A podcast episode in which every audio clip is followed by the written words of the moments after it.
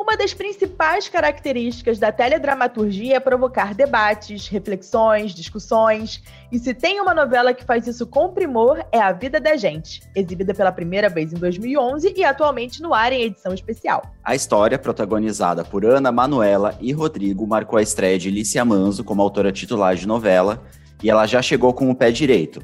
Essa obra é aclamadíssima no mundo inteiro, sendo uma das tramas brasileiras mais vendidas para o exterior. Foram mais de 110 países. E eu só digo uma coisa para vocês, gente. Esse momento é meu! A Vida da Gente é, sem dúvidas, uma das minhas novelas favoritas. E para falar desse hino, a gente vai ter uma convidada super especial, a Fernanda Vasconcelos. Eu sou Vitor Gilardi, apresento esse programa ao lado da Carol Pamplona e do Eduardo Wolff. E a gente volta logo depois da vinheta. Você não é uma assassina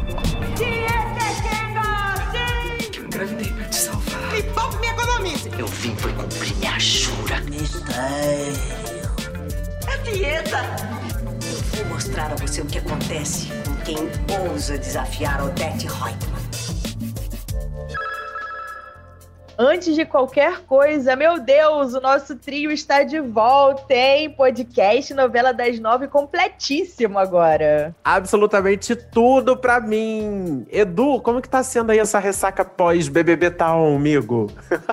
ah, gente, depois de acompanhar essa grande novela da vida real que é o BBB, eu tô de volta aqui com vocês para falar sobre as histórias da ficção que a gente adora comentar e fica o convite para quem ainda não ouvir o, o podcast BBB Tá On, ou se quiser voltar lá e ouvir a entrevista com seu participante favorito, enfim, tem entrevista com todo mundo que passou pela casa, então vai lá e procura aí no seu feed BBB Tá On. Mas vamos voltar para falar aqui de A Vida da Gente. Obrigado aí pela recepção, gente. Que bom, amigo. Seja bem-vindo aqui de volta ao nosso programa maravilhoso. E eu sei que, assim, você também curte um dramalhão, que nem eu, que nem o Vitor. Assim como é essa novela Vida da Gente. Então, assim, irmãs apaixonadas pelo mesmo cara, mãe que prefere uma filha e renega a outra, protagonista que passa anos em coma, é a receita perfeita de um novelão, né? Eu tô certa ou tô errada, quero que vocês me digam aí. Você está corretíssima, amiga. E sabe o que eu acho incrível? É uma novela clássica, no sentido de que é bem melodramática. A estrutura da história é a mesma que a gente já está acostumado. Mas eu acho que a Alicia soube ousar aí dentro desse formato.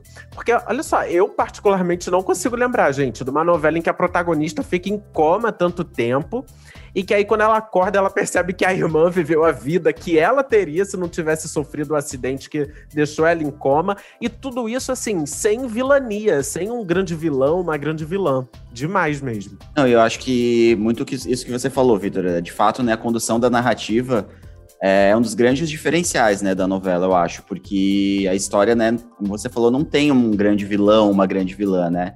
É aquele caso a gente fala, né, que a vilã é a vida. A vida que vai trazendo aí os percalços, os, os desafios aí para os personagens, né? E além disso, é, os diálogos da novela são muito profundos, né? Assim, a proposta é mesmo refletir sobre as relações familiares, né? Já que a gente falou aqui que temos uma, uma mãe que prefere o filho, enfim, etc. E rola até um pano de fundo aí meio psicológico super forte aí para a gente acompanhar é, a vida da gente. Se sentir culpada diante de algo que não foi você que fez.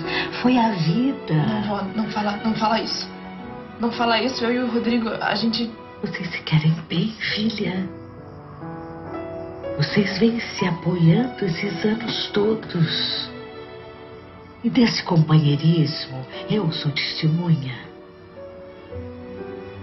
Nasceu um amor bonito entre vocês dois. Pelo amor de Deus, Vó, pelo amor de Deus, eu não posso nem pensar numa coisa dessa. Mas não pode por quê, meu bem? Vó, a, a Ana e o Rodrigo, os dois. Três anos já se passaram, minha filha. A gente tem que encarar a verdade abrir mão do que é do seu destino não vai mudar o destino da sua irmã. A Ana vai estar sempre presente, claro. Mas de outra maneira, a gente sabe. Eu sei, eu sei disso, moça, que seria. Seria um, um desrespeito com minha irmã. Não, não desrespeito nenhum, filha. É só a vida se cumprindo. É só o tempo seguindo seu curso. Vó, eu sei, eu sei disso tudo, só que. Se eu e o Rodrigo. Se eu. Se a gente. Seria como se eu admitisse que a minha irmã. que ela tá morta. Não. Não, filha, não. Seria como se você admitisse que você está viva. É isso, né, gente? Olha só o nível desse diálogo, né? Que foi entre a Manu, interpretada pela Marjorie este ano, e a Iná, nossa inesquecível Nissete Bruno. Essa cena, se eu não me engano, foi pouco antes do primeiro beijo da Manu e do Rodrigo, que é vivido pelo Rafael Cardoso. Que, aliás, uma pequena pausa aqui, um pequeno detalhe, tá no ar em todas as novelas da grade nesse momento. E assim, apesar desses argumentos todos da Iná, é, que a gente escutou, tem muita gente por aí que não concorda com a decisão da Manu de ficar com o Rodrigo, já que ele era namorado da Ana e, mais do que isso, o pai do filho dela. Queria saber o que, que vocês acham. Eu tenho a minha opinião, mas queria saber de vocês também. A gente polêmica. Vai, amigo. não, eu acho que é muito, eu não sei, é muito fácil olhar de fora e opinar, né? Eu acho que a gente só sentindo na pele mesmo para saber. É uma situação muito complicada, né? A, a irmã ali desenganada, em coma. E é isso, né, gente? A vida segue, não tem como também deixar parar. O sentimento deles é verdadeiro. É, é bem complicado. A menina, né, a, a, a filha da, da Ana, a Júlia, ela própria começa a chamar, né, a, uhum. a Manu de mãe. Então é uma coisa natural mesmo. Dá para perceber que a Manuela não forçou nada, o Rodrigo não forçou nada. Foi uma relação que foi, foi construída a partir da convivência deles. Foi uma coisa muito natural. Então, realmente é difícil é, opinar. Agora, eu só quero dizer que o veneninho da Eva, na hora que a Ana fica sabendo, é, porque é. ela que vai lá contar para a menina acabou, a filha dela acabou de sair do coma, ela que vai lá buzinar no ouvido da filha, conta muito para a maneira como ela reage, né? Talvez se ela ficasse pois é. sabendo é. de outra maneira, ela encarasse de uma outra forma, enfim. É, só quero dizer que tendo uma Eva na história, eu acho que muda qualquer percepção de qualquer coisa. É, Ai, olha, eu, eu concordo, concordo, eu concordo em parte. Sabe por quê? Realmente. eu não vejo, eu não vejo, eu não vejo nenhum culpado nessa história. De fato, ninguém forçou a barra para que nada acontecesse. E o amor da Manu e do Rodrigo é muito bonito porque a gente foi vendo ele se construindo, né, dia a dia ali, no cuidado com a Júlia, enfrentando essa situação toda do acidente, do coma da Ana.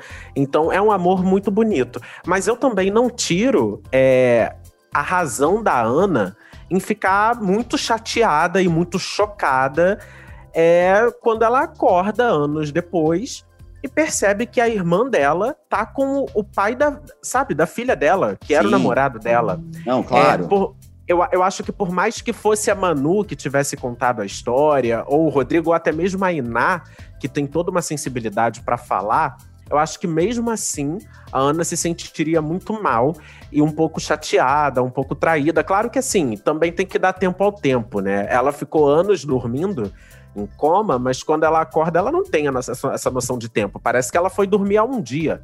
Sim, então, verdade. é um baque muito grande. Eu não tiro a razão dela de ficar pé da vida, sabe? Mas claro que a Eva também atrapalhou tudo e deixou tudo muito mais difícil. O que eu vejo assim é que, por exemplo, me colocando no lugar dos personagens, né? Se fosse eu, se eu acordasse e visse que o cara que eu sempre amei está com outra pessoa e eu tenho uma filha, essa filha é criada por outra pessoa. Eu acho que num primeiro momento eu também ficaria muito assustada e muito triste com isso. É, porque, putz, e poderia ser qualquer pessoa, sabe? Sendo minha irmã, sendo minha prima, minha tia, minha avó, qualquer pessoa que tivesse com aquele cara ia me dar um, uma dorzinha no coração do tipo assim, cara, cadê a minha história, sabe? Acho que eu ficaria muito amargurada também pelo que me aconteceu. Eu tenho uma tendência um pouco mais pé na cova, sabe, gente? Então eu ficaria muito amargurada por ter passado por tudo que eu passei. Eu me questionaria, falaria assim, gente, por que que eu fiquei incômodo durante todo esse tempo, sabe? Mas eu acho que depois, no segundo momento, eu também tenho essa tendência de refletir sempre, né? É, durante bastante tempo sobre as coisas, e eu acho que seria um conforto para o meu coração ter a consciência de que tudo aquilo aconteceu na minha vida e as pessoas que eu mais amo estão bem. Que é o cara que eu sempre gostei, que está com a minha irmã, que sempre me ovacionou, que sempre me achou uma pessoa maravilhosa, e que eles dois cuidam muito bem da minha filha, que né, a partir do momento que eu acordo é a pessoa mais importante da minha vida. Então eu acho que são dois momentos. É um momento do susto e depois um momento de, olha, beleza, tá tudo certo aqui e, e, e é isso. E eu acho que depois ela tem que partir para um, um terceiro momento que é se identificar novamente como uma pessoa, se reconstruir e ver até onde ela pode ir dentro dessa relação, né? Porque na minha cabeça ela vai ter que buscar um novo amor, uma nova jornada, um outro caminho para a vida dela. Nossa, falou tudo. Falou tudo, Carol. A gente estava falando muito do fundo psicológico de a vida da gente, e eu acho que o caminho certo é o quê? Partiu terapia.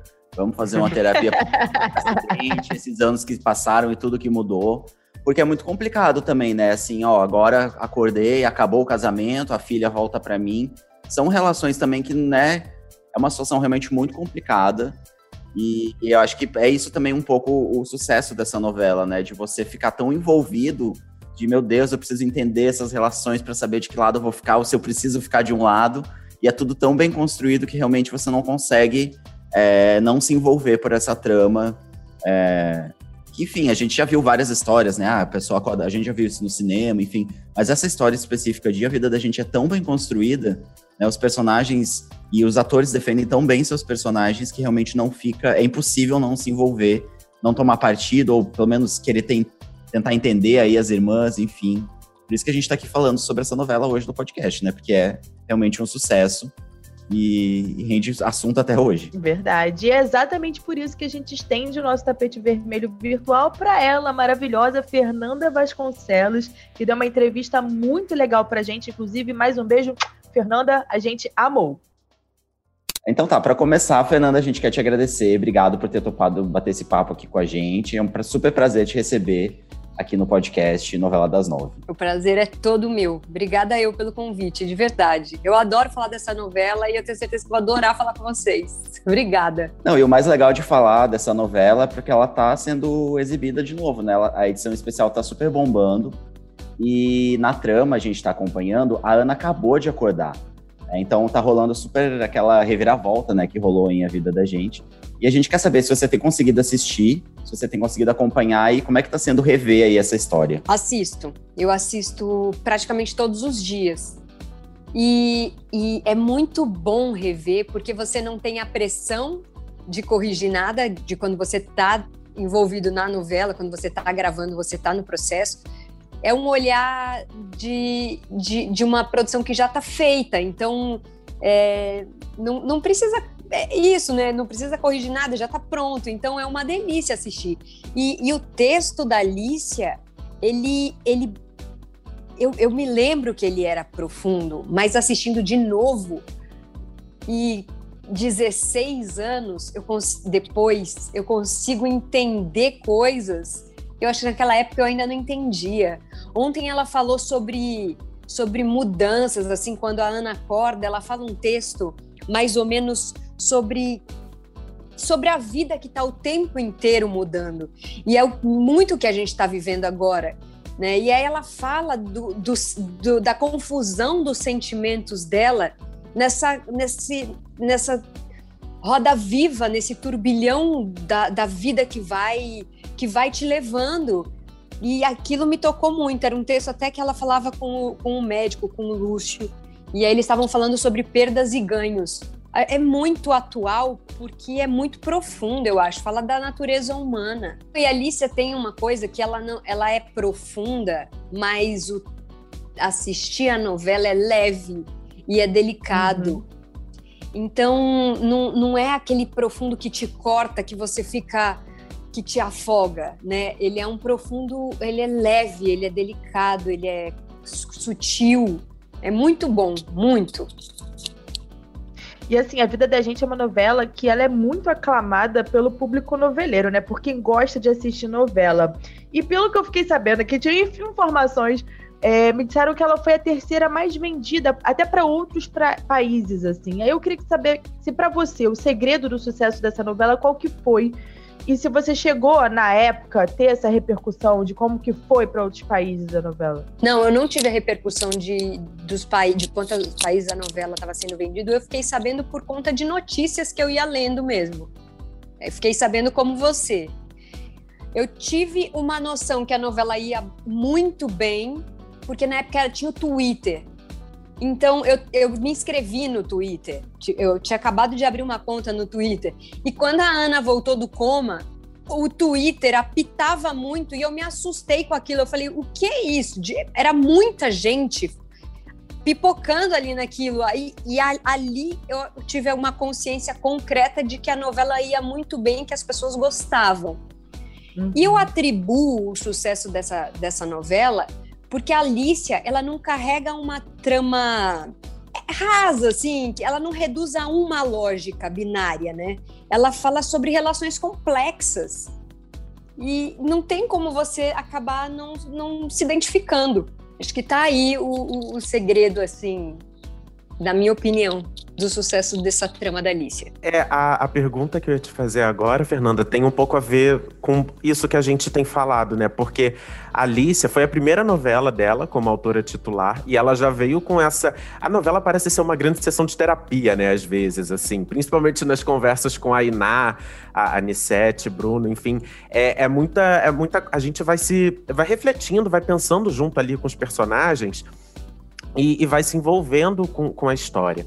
Quando você começou a ler os roteiros, é, e você percebeu que a novela ia ter esse toque mais, é, mais profundo, mais reflexivo, qual foi sua primeira impressão, assim? Você, você imaginou que seria um sucesso, que, que a novela ia pegar, assim, com, com o público?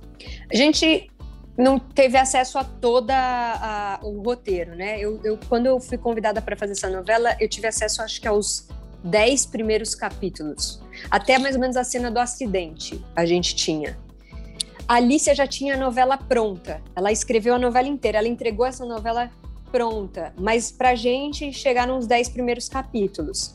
Então a novela já estava toda escalonada. Ela ia terminar desse jeito, mesmo como ela terminou. Ela acontecia exatamente aquilo como a Alicia tinha previsto. Só que a, a, não era só a minha sensação. Isso foi dito e era a sensação do coletivo que a gente estava entrando numa novela, é, é, ia estrear uma novela, começar a fazer uma novela vinda de uma outra que estava fazendo muito sucesso, que tinha uma cavalaria, tinham cenas de, de luta, de a mocinha e o mocinho, então era uma coisa bem fantasiosa e tal. Era Cordel Encantado. Né? Era Cordel, eu não me lembro se era Cordel, eu sei que era uma novela muito grandiosa, assim, de cavalos e figurinos, e a gente falou, meu, se, se essa novela tá fazendo sucesso, a gente não, a gente se ferrou porque no máximo o que vai, o que tem na nossa história são três personagens conversando. É, é rara uma cena da Alicia Manso, Manso que tenham mais de três personagens em cena falando.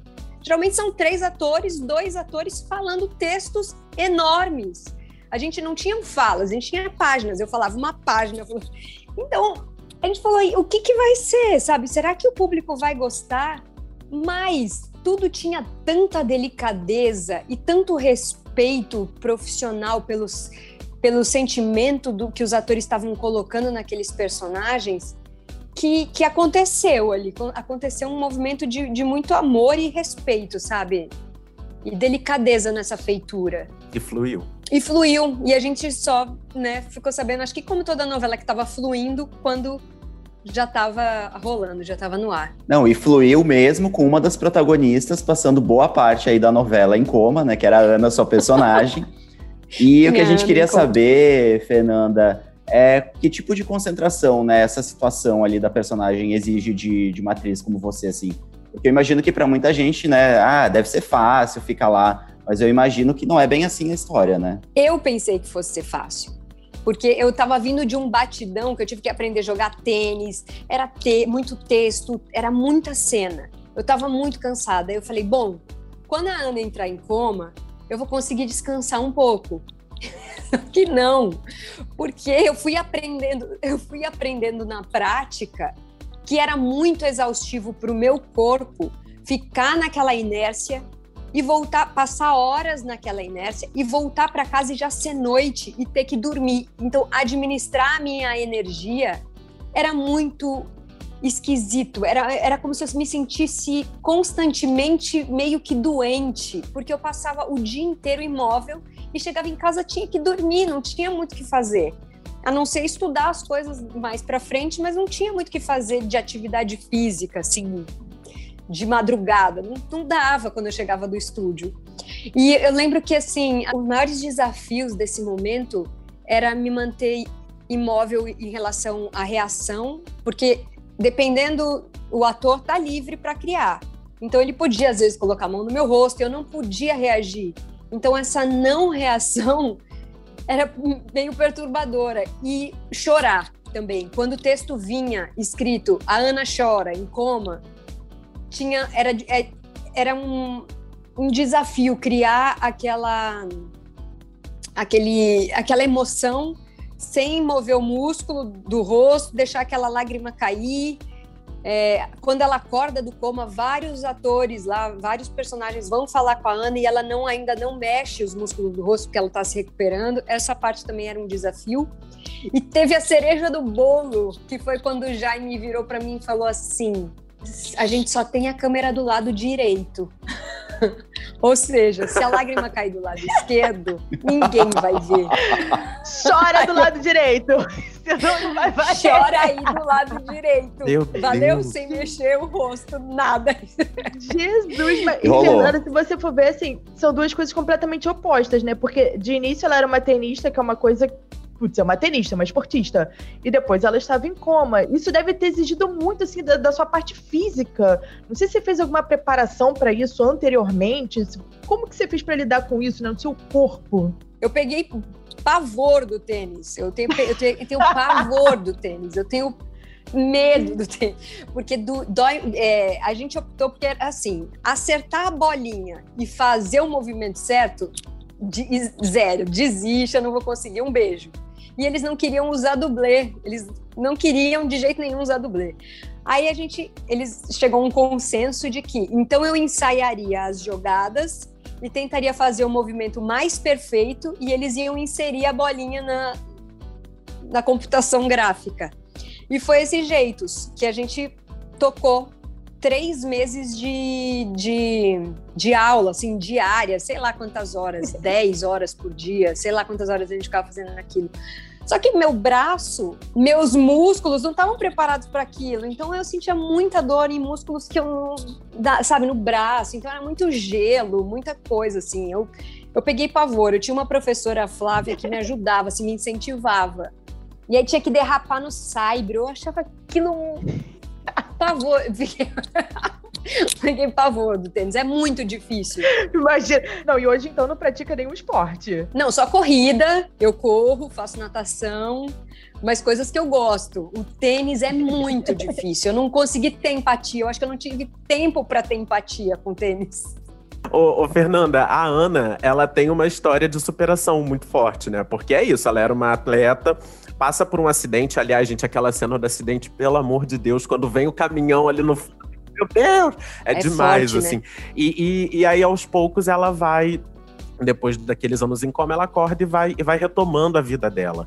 É, você, na sua vida, já passou por alguma situação, assim, que você achou que não ia ter saída, assim, tipo, meu Deus, acho que eu não vou conseguir vencer isso daqui, mas tirando uma força de não sei de onde, né, assim...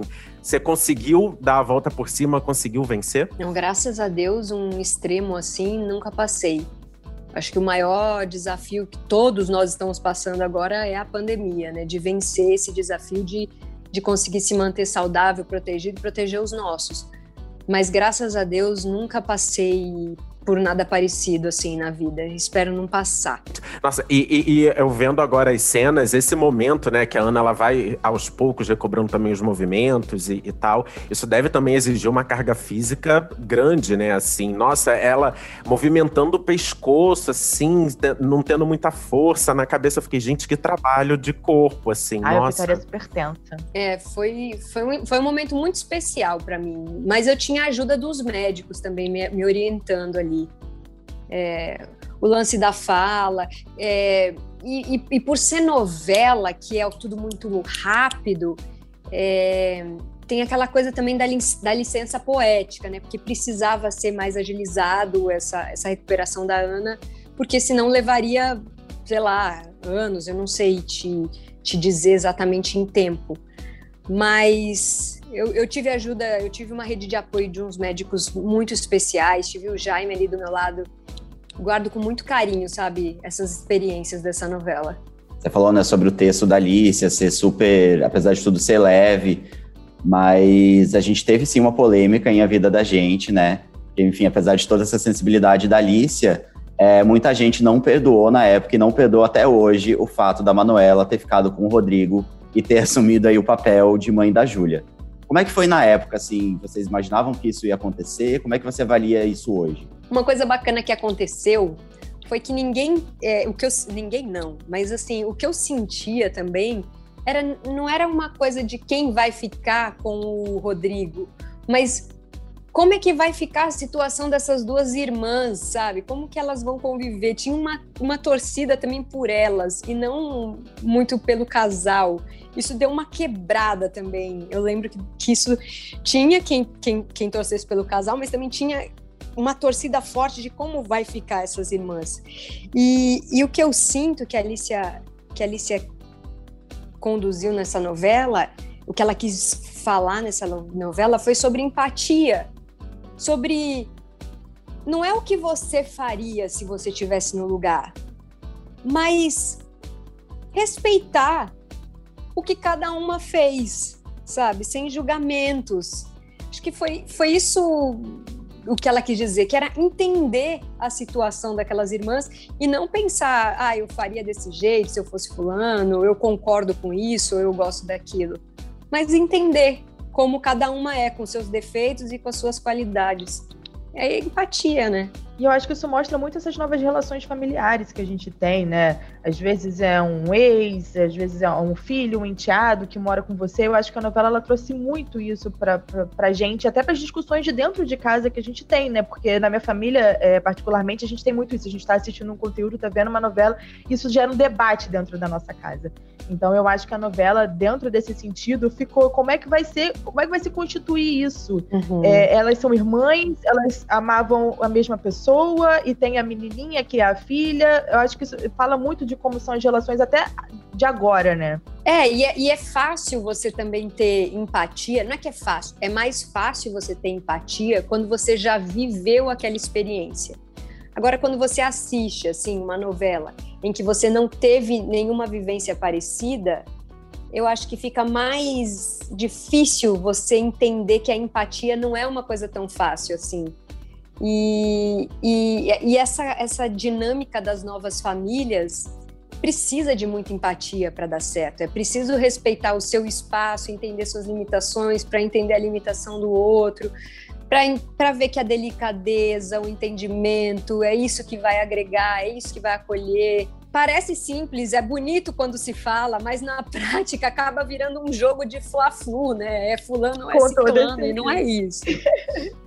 na sua vida pessoal, você até tem mais ou menos isso, né? Porque não sei se você mora com seu enteado, mas o seu companheiro, né? Acho que é, é, o Cássio, ele tem um filho. A relação de vocês é boa, é harmônica, funciona bem? Tem o Noah. O Noah, ele tá com 13 anos. E ele fica com a gente. É, o Cássio, ele, ele é um facilitador. Ele é uma pessoa que facilita essa relação, facilitou essa, esse encontro. Mas a gente se dá super bem. O Noah é, é um amigo, sabe? Ele é um amigo adolescente.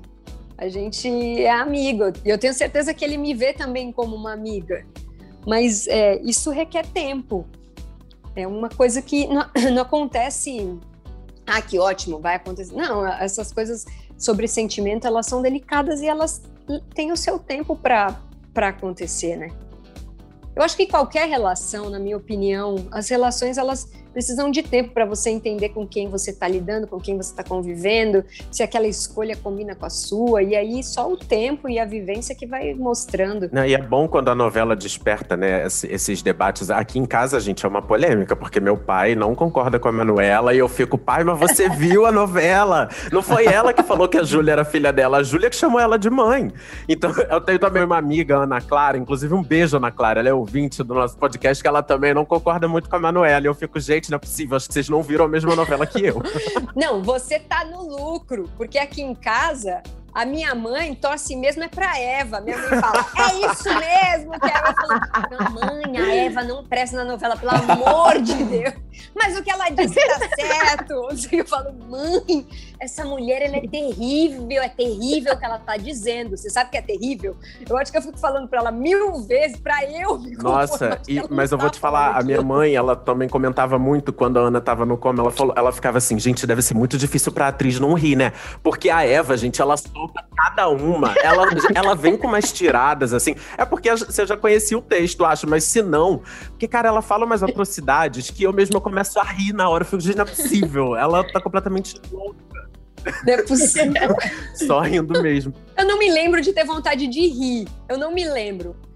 Mas assim, vontade de, de me mexer e eu espirrar, essas coisas eu lembro. Agora rir eu não, não me lembro. Porque o nosso set era bem silencioso, era tudo muito quietinho, assim. Então, eu não sei se aquela concentração tal deixava tudo mais, mais sério, mas não me lembro. Mas hoje eu dou risada. É, continuando o nosso papo, é, a gente está comentando, você falou até sobre passado, sobre carreira, que a gente piscou, já são 15 anos de carreira, né? Seus 15 anos de carreira desde que você estreou em Malhação. É, recentemente você fez trabalhos, inclusive na Netflix. Sua última novela foi o Coração, que a gente viu, inclusive, aí sendo é, exibida novamente aí durante a pandemia. Aí a gente quer saber se você sente falta de fazer novela, se você está curtindo se experimentar em novos formatos, como é que tá, assim? Como é que você vê essa Eu sinto falta de fazer novela. De falta? Eu adoro novela. Eu tô, eu, eu tô, eu comecei fazendo novela, então tem um, um, um, jeito de fazer novela que, que eu gosto, assim, da, do alcance que a novela traz, de várias pessoas, muita gente vê o seu trabalho, tem essa coisa gostosa dessa troca. É, mas também faz parte da minha profissão ser curiosa e buscar novos, novas formas de fazer, né? O teatro, é, o, o streaming, a série, que são jeitos de fazer. E é isso que eu procuro na minha carreira, para é, ganhar espaço, ganhar amplitude e, e cada vez ser, ser, mais versátil. E quando você muda também, assim, da novela para a série ou para o filme, você conhece um leque, consegue um leque maior de personagens. Os personagens ficam mais diversos. E o público não cansa de te ver nessa outra coisa que a, que a gente fala da, da pressão da mídia, que acaba por uma questão, não sei, te colocando também em lugares é, que você se encaixa, né? Que você te enquadrando no, naquele perfil. Então, acho que faz parte do ator também escolher outras coisas e outros caminhos para poder abrir o leque de diversidade. Em cima disso, né, até queria te perguntar qual personagem que você gostaria de fazer? Acabou a pandemia, vamos voltar a trabalhar, todo mundo lá gravando. O que, que você gostaria de fazer? Tem uma, de repente, uma vilã, alguma coisa mais focada em comédia? Nesses últimos anos, é, a comédia tem me ajudado muito, assim, nos dias difíceis, sabe? E eu nunca tive essa experiência no audiovisual com a comédia. E me fez tão bem, tá me fazendo tão bem, sabe? Assistir os comediantes me alivia tanto que é isso que eu quero fazer. Um próximo trabalho ou um trabalho futuro. Uma comédia para fazer as pessoas ficarem mais leves, é, ou então um personagem um, de um, uma história muito delicada, que mostre a delicadeza, que mostre amor. É isso. Ai, vem aí, gente. E, Fernanda, a gente não poderia terminar essa entrevista, esse papo com você, sem prestar uma homenagem a Anissete Bruno, com quem você contracenou, né, em A Vida da Gente. É, que lembranças que você guarda dela, assim, tem alguma história de bastidores para dividir com a gente, com ela? A Anissete, ela não... Eu, eu, eu já falei numa entrevista que ela não reclamava de nada ela levava muito a sério o ofício dela, sabe? Ela, ela entendia, ela entendia como ninguém o que é ser atriz. E, e junto aí, ela tinha esse olhar empático. Ela enxergava uhum. querendo ver quem é aquela pessoa que estava ali do lado dela. Ela, ela enxergava de verdade os seres humanos que estavam ao redor dela ela não, não era só simpática por ser simpática, ela se importava com o outro. Então, uhum. acho que todo mundo que falar da Anissete vai falar de, de, dessa mulher que, além de ser grandiosa com a família dela e com a carreira dela, quem pode ter contato com ela percebia esse acolhimento de quem está te entendendo, de quem está te enxergando de verdade, sabe? Vendo a vida da gente, assim, as falas da Iná, eu sempre fico pensando, cara, isso, ela transmite isso com tanta alma que eu acho que esses valores também fazem parte da Anissete, assim, né? E, e ela fala com tanta sabedoria e eu fico, gente, conhecer essa pessoa deve ser realmente um, um privilégio, assim, poder escutar uma palavra dela, escutar alguma coisa. Realmente é, é uma pessoa que, inclusive, a, infelizmente, né, a, a, morte dela, a passagem dela, comoveu o país e acho que muito por isso, né? Acho que todo mundo se sentia, se sentia próximo dela por tanta, por tanta sensibilidade e sabedoria que ela transmitia. E ela, ela tinha uma coisa muito inteligente também, emocional, que era tirar proveito do melhor da vida ela, ela era uma pessoa alegre, é, ela, ela escutava muita música, ela fazia muita festa, é, amava muito o marido, amava muito os filhos, ela, ela, ela sabia, ela tinha essa inteligência de, de, de olhar para o bom, de tirar o melhor dela e de quem tivesse do lado dela. Ela sempre tinha uma palavra que fazia você enxergar o melhor, sabe? Lição de vida para todos nós. É, agora, Fernanda, para a gente ir fechando a entrevista, essa pergunta que eu tenho feito para todos os convidados aqui do, do Novela das Nove nesse ano. Por que 2021 marca os 70 anos da teledramaturgia brasileira? E o Globoplay tem feito esse resgate aí, né, de vários clássicos é, e que a gente pode maratonar no streaming, né? Uma nova maneira de ver novela, né? Isso é o máximo, maratonar todos os episódios, todos os capítulos de uma vez. E eu queria saber, assim, se teve alguma novela que te marcou muito enquanto telespectadora e que você gostaria de rever, gostaria de maratonar no Globoplay, assim. E vou além. É, se rolasse o remake de alguma novela, é, que você curtiria trabalhar assim, que novela seria? Eu gostava muito de Sonho Meu, e o Rei do Gado. Nossa, o Rei do Gado. Meu Deus. É um personagem que eu acho que eu gostaria de fazer, que eu achava super atraente, assim, que eu achava. Carol Ferraz. Meu Deus, como eu achava aquela. Ai, eu acho ela o máximo. Mas aquele personagem com aquele cabelo curtinho, ela. A Milena, Milena de Por Amor. Caraca, Gente, isso. Ia ser o máximo. E você já teve cabelo curtinho, né, também, assim? Tive mas aquele jeito despojado e descolado dela. Era mesmo. Muito sexy. Era, era muito. muito sexy, eu ia dizer isso agora. Era muito sexy. Ela e o, e o Duta faziam uma parceria ali que tu ficava Nossa. assim, ai, meu Deus, não. não sei se é porque eu era adolescente, tava com os hormônios bombando. Eu falava, casal. Uau! Essa foi boa. Mas o casal era demais mesmo. Ai, gente, por um remake. Eu também aí. acho, eu também acho.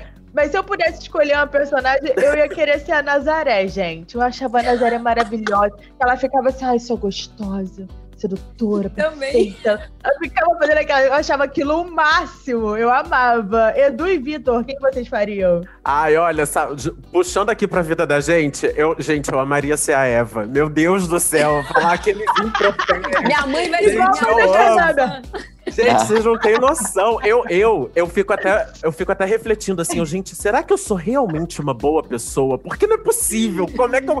Porque, cara, eu, eu acho o máximo, cara. Ela do nada chega para infernizar a vida das pessoas deliberadamente, assim. As pessoas estão quietas no canto dela, ela vai lá e ela, e ela fica ali implicando, implicando, implicando até a pessoa perder a linha, assim. E ela, e ela realmente... joga praga, né? Ela joga umas pragas. Sim.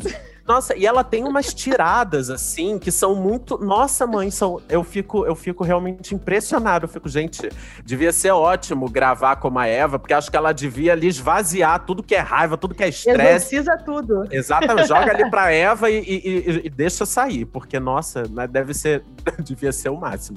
Gente. Adorei nosso programa. Fernanda, muito obrigada por essa conversa. Foi um prazer ter você aqui, poder te ver um pouquinho também, te escutar. Nossos ouvintes vão amar. Muito obrigada mesmo pela presença aqui no podcast Novela das Nove. Obrigada eu, imagina. Obrigada mesmo. Alegrou o meu dia. Foi um presentaço. Obrigada. ah, que lindo, Fê. Obrigado, viu? Beijo. Gente, que sucesso, que bacana esse papo aí com a Fernanda Vasconcelos, né? Ela dá mesmo um show em cena. Deu um show aqui na nossa nosso podcast. E claro, não tem como não falar de, de Fernando Vasconcelos e de outras atuações maravilhosas, né? É, atuações incríveis dessa novela, de fato, é um ponto super positivo de a vida da gente. Atores aí que defendem seus personagens, que vivem esses personagens com a alma. Por isso que a gente até falei isso um pouco antes, por isso que a gente fica tão envolvido com essa novela. Nossa, amigo, totalmente. Fernanda Vasconcelos, Márcio Arestiano, Nissete Bruno, a Ana Beatriz Nogueira, que a gente falou super na entrevista, né? Gisele Frois, o próprio Rafael Cardoso. Cara, até as irmãs gêmeas que interpretaram a Júlia Neném, elas eram muito perfeitas, cara. Elas super participavam da cena e ficavam mexendo a cabecinha pra lá e pra cá. E eu só fui saber que eram gêmeas agora há pouco, tava pesquisando sobre a novela, porque elas são tão parecidas que trocava, né, a cena. Uma hora uma fazia uma cena, outra hora outra fazia uma nova cena, e eu nem reparava. Gente, era o máximo, amava aquelas nenéns. Ai, muito fofas. E assim, a vida da gente foi mesmo uma novela em que tudo deu muito certo, né, gente? Porque até as tramas paralelas eram muito boas, muito bem construídas. Parece que meio que tudo se encaixou ali da maneira perfeita. Agora, eu me lembrando assim, na época teve gente falando que achou a novela meio pesada, meio triste, assim como teve gente falando recentemente de Amor de Mãe. É, no início da trama, que achava a trama um pouco é, pesada. Eu acho que é, é porque parece muito real, entendeu?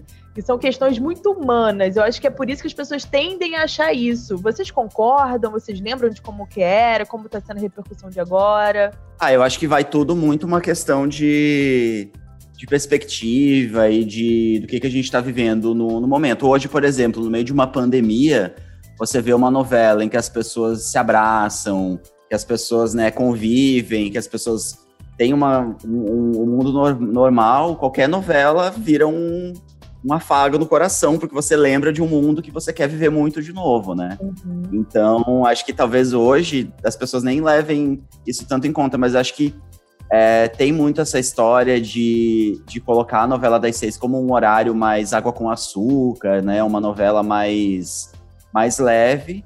E a vida da gente, eu acho que ela deu um passo a mais, porque ela, ela tratava questões da vida, questões reais. A própria Fernanda Vasconcelos falou isso pra gente, né, na entrevista. Com leveza, né? Eu não acho que não, uhum. não chama de ser uma novela leve, apesar de falar de uma trama, né? Uma situação é, que também gerou debate nosso aqui no podcast, essa situação da, da Ana em coma. É uma, não é uma situação fácil de você encarar na vida real. Mas eu acho que é tudo levado com tanta leveza que você acaba se envolvendo pela história. Então, é, eu acho que hoje, hoje muda um pouco a nossa perspectiva, porque pesado tá, de fato, esse nosso mundo com uma doença aí que Verdade. a gente não sabe direito como funciona, etc. Mas enfim, né? Eu acho que vai muito dessa, dessa imagem da novela das seis como uma novela mais fofinha, mais.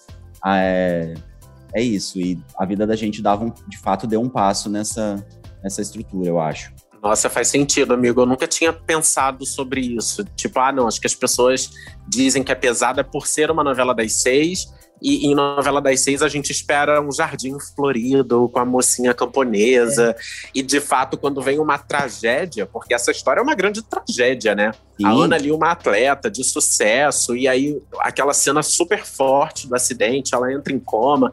Enfim, toda essa história realmente é uma história triste, é uma história pesada, mas eu acho que em nenhum momento, pelo menos para mim, é, foi uma novela difícil de ver. Foi uma novela que eu saí triste.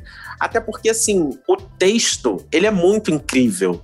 Então, a Iná, a personagem da Anissete Bruno, ela vem com um show de sabedoria, umas palavras tão bonitas e, e delicadas que me deixam bem, assim. Fora que a Alicia, ela soube distribuir também é, pílulas de humor no, nos capítulos e na história. Então tem os velhinhos de gramado, que são super engraçados. Tem a, a Regiane Alves com o, o Paulo Betti. Paulo Betti, verdade. Formando, formando aquele casal super disfuncional e divertido. Tem a Ananda, a Maria Eduarda de Carvalho também, sempre com, com, com um ferrão na língua, assim, para espizinhar alguém e, e que tira algumas boas risadas. Então, apesar do, da história principal ser uma tragédia, de fato, eu não acho a novela pesada, não. Muito pelo contrário, é uma novela que eu me sinto muito bem acompanhando, inclusive. Pesado ou não, é uma novela maravilhosa. Eu tô curtindo muito rever. E eu, particularmente, já até comentei aqui, eu gosto muito dessas coisas que me causam reflexão, sabe? Sempre olhar um lado, o lado de uma pessoa, o lado de outra pessoa. É, e até pensar como eu agiria na minha vida pessoal se estivesse passando por um problema parecido. Eu gosto muito disso. Mas o podcast Novela das Nove fica por aqui, galera. Para ouvir os nossos programas, você pode usar o Globoplay ou então entrar no G-Show. Nos aplicativos de streaming é só procurar por Novela das Nove. Além disso, dependendo aí da plataforma que você usa, não deixa de seguir a gente não. Por favor, siga lá o podcast no Spotify ou na Amazon, assina se for o caso do Apple Podcasts, se inscreva se você estiver usando o Google Podcasts ou Castbox e se você estiver usando o Deezer, favorita aí o nosso podcast, porque assim você recebe uma notificação sempre que um novo episódio estiver disponível. É isso aí, gente. Eu sou o Eduardo Wolff, eu apresento esse programa ao lado do Vitor Gilardi e da Carol Pamplona. Nós também produzimos e assinamos o conteúdo desse podcast e a edição é do Thiago Jacobs. Então é isso. E até a próxima, nosso próximo encontro sobre mais um sucesso aí da nossa teledramaturgia. Um beijo. Beijos, amigos.